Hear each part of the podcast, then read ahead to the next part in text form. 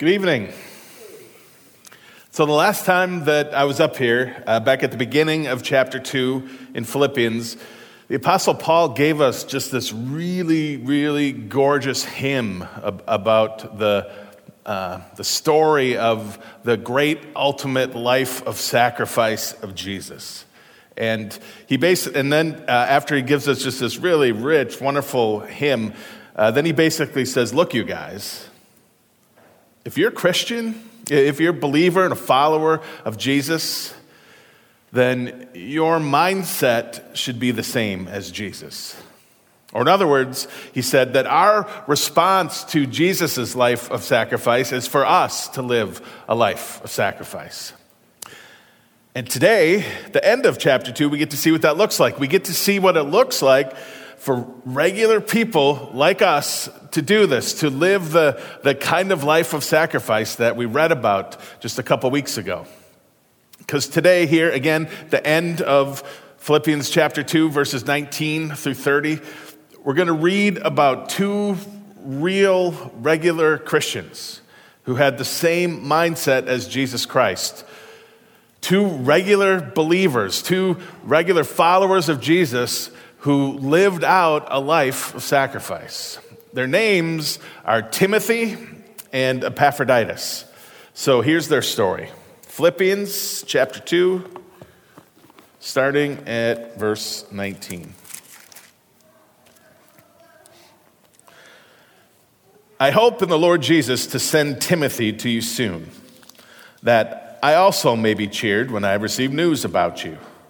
I have no one else like him who will show genuine concern for your welfare.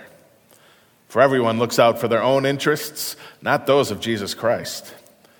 But you know that Timothy has proved himself, because as a son with his father, he has served with me in the work of the gospel.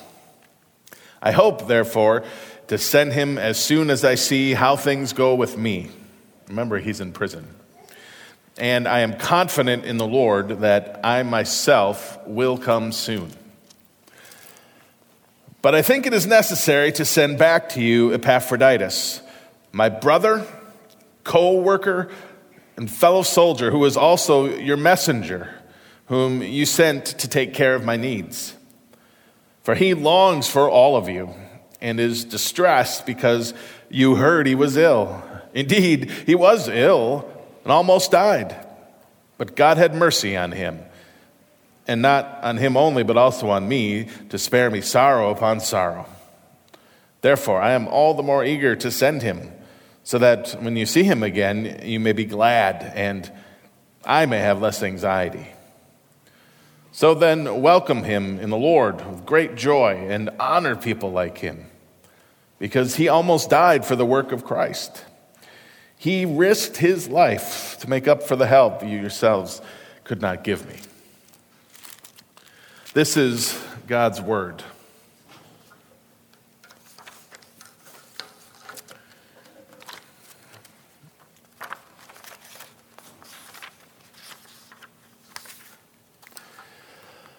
Okay, so the Apostle Paul, who again wrote this letter to the Philippians, met Timothy when Timothy was a young man and, uh, and led Timothy to faith in Jesus Christ. And then Timothy ends up becoming Paul's missionary partner, basically Paul's right hand man.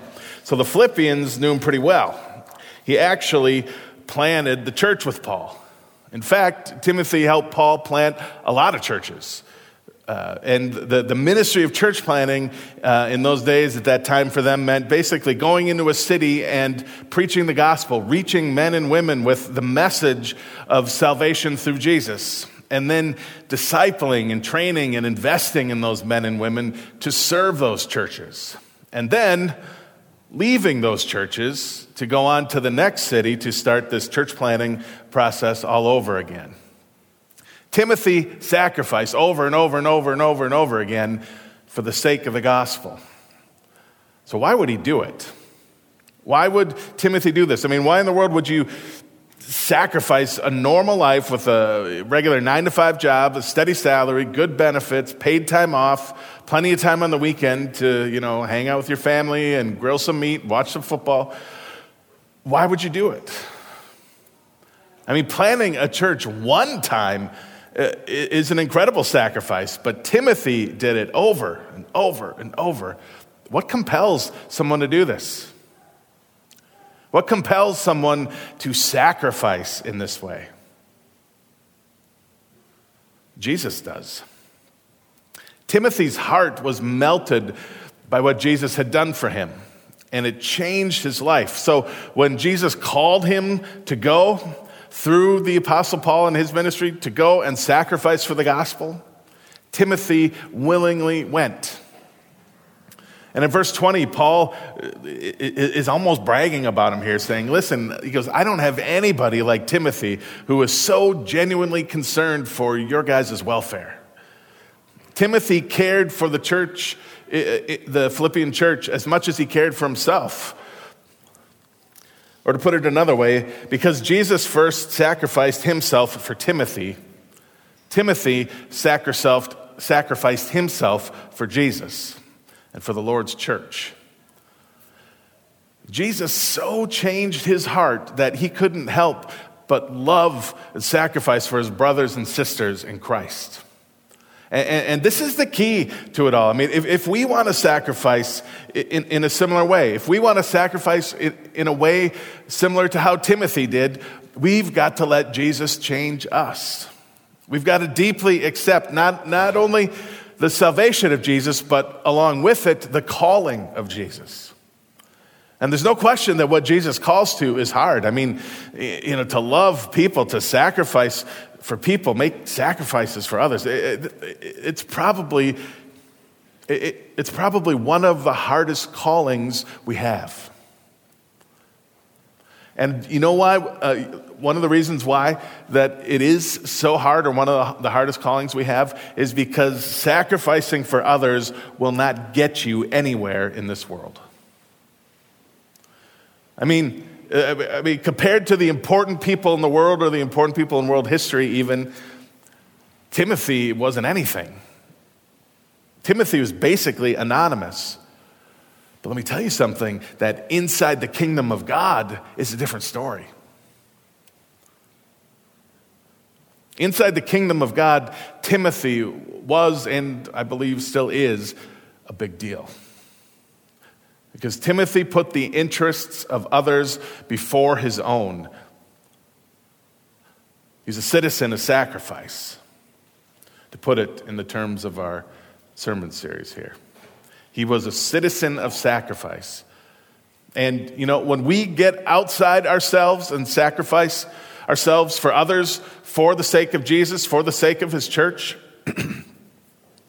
that we become citizens of sacrifice too. Beginning with Jesus, but also just like Timothy. Timothy was a citizen of sacrifice. But he isn't the only one that's mentioned here in our text for today. Paul also talks about a guy named Epaphroditus. Now, Epaphroditus' story is quite a bit different because he was actually a member of the Philippian church.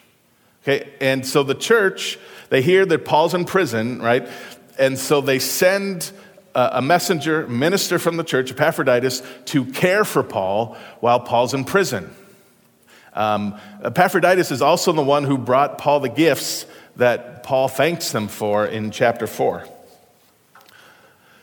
But it wasn't an easy trip because Epaphroditus got so sick that he almost died. So Paul decides he's going to send him back home to Philippi. And I want you to notice, uh, I want to talk about just for a second here the way that Paul talks about him here in verse 25. He, he calls him a number of things here. The first thing is, Paul calls him a brother. So they're not just friends, they're not just ministry partners. Paul says they're brothers because of Christ. Paul saw Epaphroditus as his literal brother. Paul was deeply concerned about his well being. He, was worried sick about him, afraid that he was going to die. And, uh, you know, this is how brothers react when things like this happen. And, you know, I'm not sure that, that today we think about this enough. Just, just look at the, the, the world we live in, the state of the world. Look at all the division that, that is just so obvious.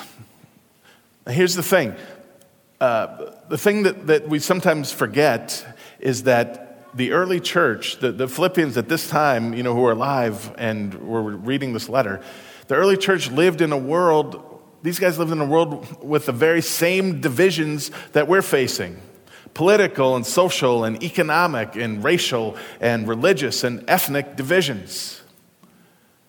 But the gospel of Jesus brought them together, not into an organization, but into a new family. And despite all the differences that we see in the world today, all the, all the divisions that, that are virtually the same, they overlooked them for the sake of Jesus. They were brothers and sisters in Christ. Next, Paul also calls Epaphroditus not just a brother, but he calls him a fellow worker. He worked for the Lord for the sake of the gospel. And he worked hard. And hard work uh, for Jesus' sake is a very honorable thing. But it, it's an important it's important, though, to understand that just like Pastor Jeff told us last week, that we don't work for our salvation, right? We work out our salvation. That was part of his text last week. We work out our salvation with fear and trembling. We don't work for it, but we work out our salvation. That we receive our salvation freely by grace through faith in Jesus Christ, apart from all our works.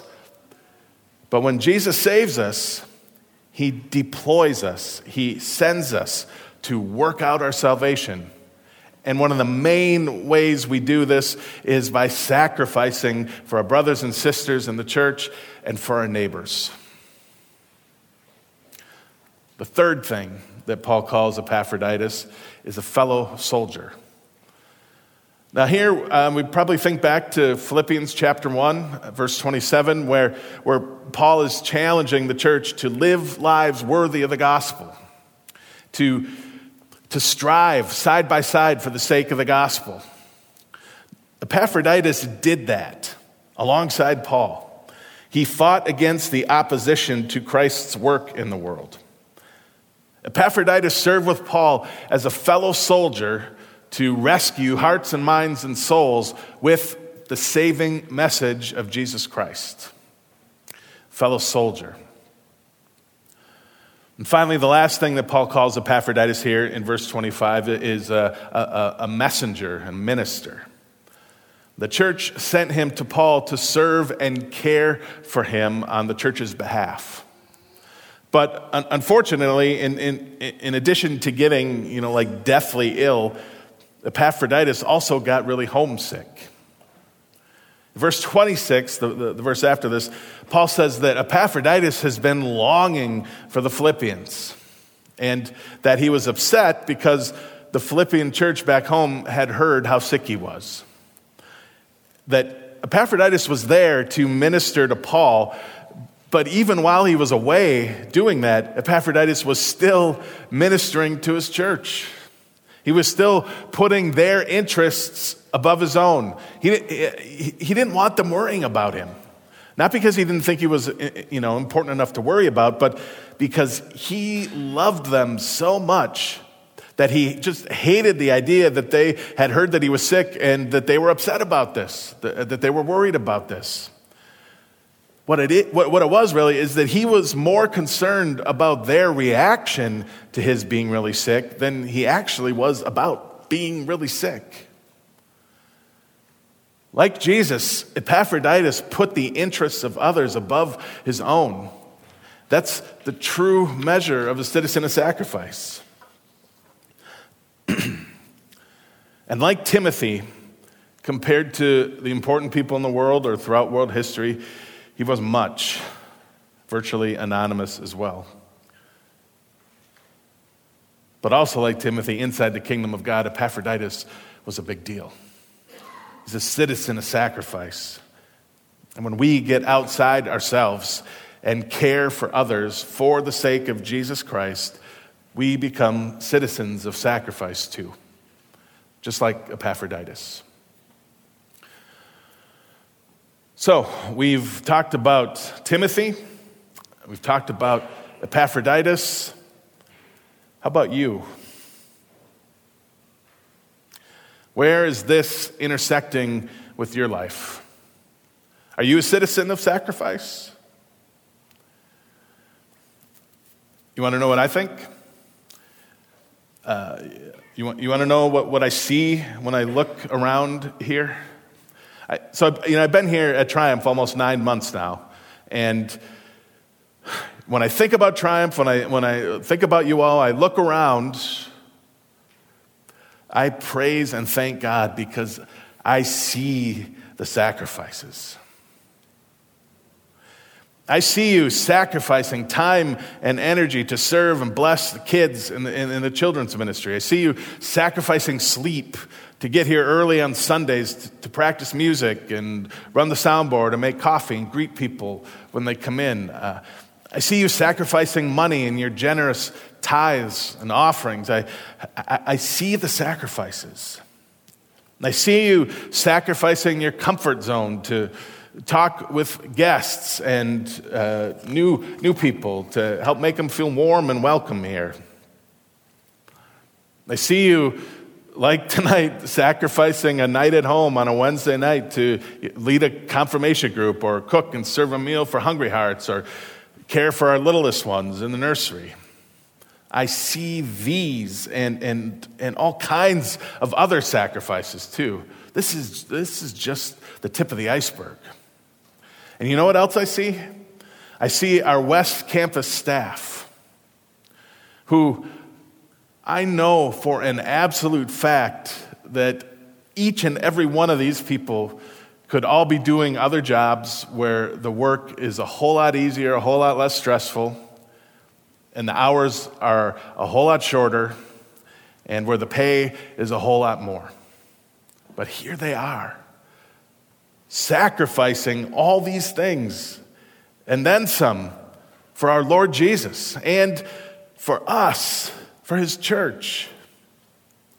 I mean, I, I, see citizens of sacrifice all over this place. And I'm grateful for this. And I'm so encouraged by this. And I hope that you are too. But like one of my personal heroes, Han Solo, once said to Luke Skywalker, that's great, but don't get cocky. Now, what I mean by that is despite you know, seeing the wonderful acts of sacrifice and service that are taking place here all the time, despite that, let's not, let's not get caught up in what we are doing for the Lord. But instead, let us all get caught up in what the Lord has done for us. Uh, like how the, the author of Hebrew put, Hebrews puts it. Let us draw near to God with a sincere heart and with the full assurance that faith brings, having our hearts sprinkled to cleanse us from a guilty conscience, and having our bodies washed with pure water. Let us hold unswervingly to the hope we profess, for he who promised is faithful. And let us consider how we may spur one another on toward love and good deeds.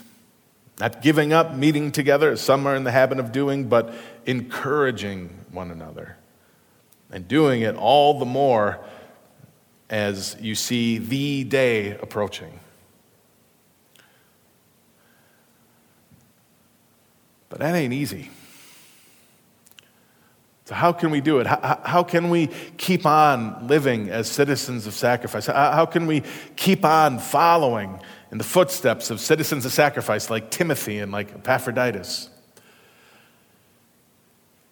How do we have the capacity to, to, to sacrifice for others when people are so difficult or are honestly downright awful. How can we have the capacity to sacrifice for others, maybe especially when we feel like no one's sacrificing for me. Here's how cast your eyes upon Jesus. That's where it all starts and ends. That you, you and I will never sacrifice well for others until we first see and receive how Jesus has sacrificed for us. That's why we can never outgrow the gospel. That's why we can never move past the gospel. That's why we can never advance beyond the gospel. I mean, every day I wake up needing a fresh encounter with the gospel, and you do too. Every day I wake up forgetting how much Jesus loves me and how much he sacrificed for me and how much he cares about me, and you do too. Every day I need to come to Jesus, and you do too. He saved us from our sins. He died to make us children of God. He, he died to, to make us citizens of His kingdom. Look to Him and keep on looking to Him. And then look to Him some more. Because it's, it's then and only then that we will find ourselves living the kind of Christian life that Jesus calls us to live the life of a citizen of sacrifice. Amen. Let's pray together.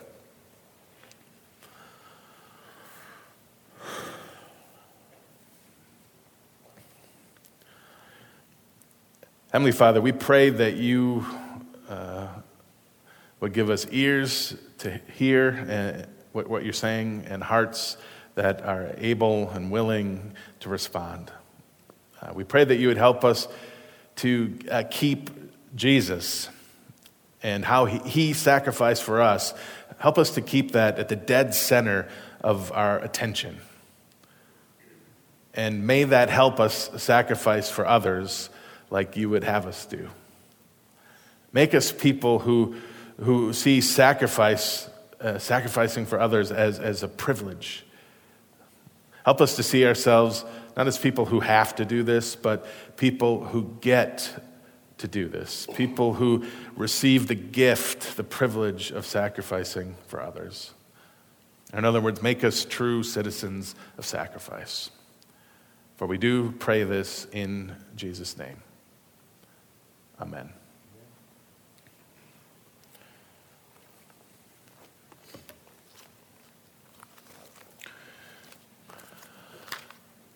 Well, as we now come to the Lord's table of mercy and grace, let's begin in the name of the Father, and of the Son, and of the Holy Spirit. Amen.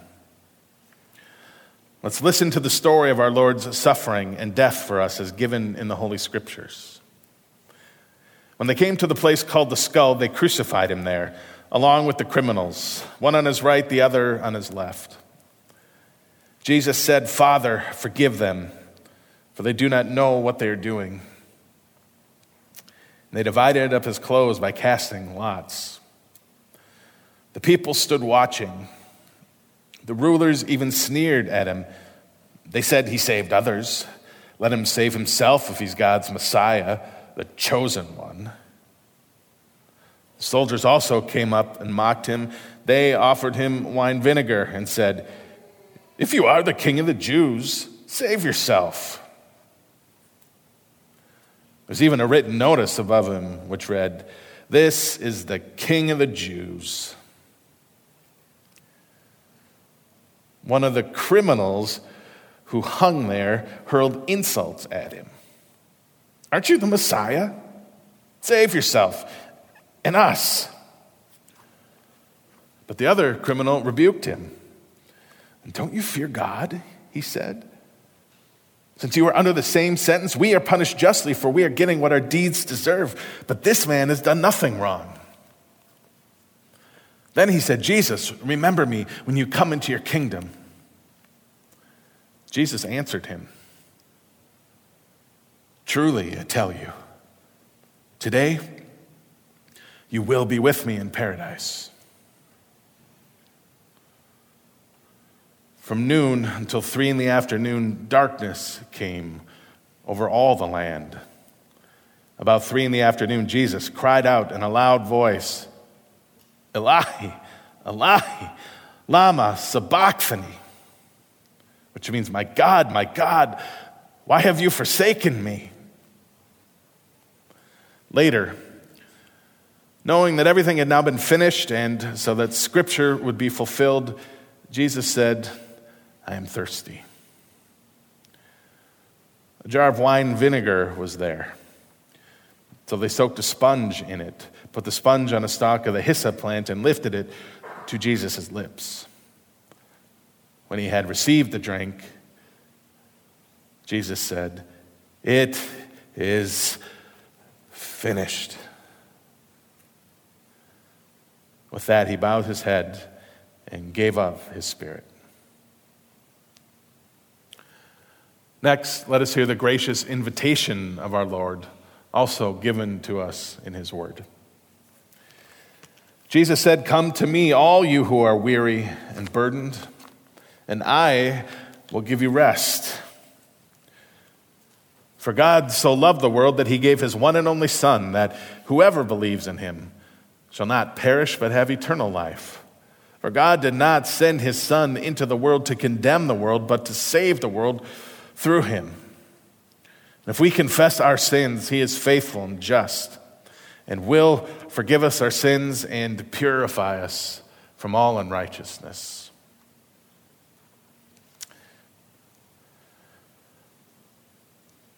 Let's, let me pray for us as we confess our sins before the Lord uh, and also confess our need of forgiveness.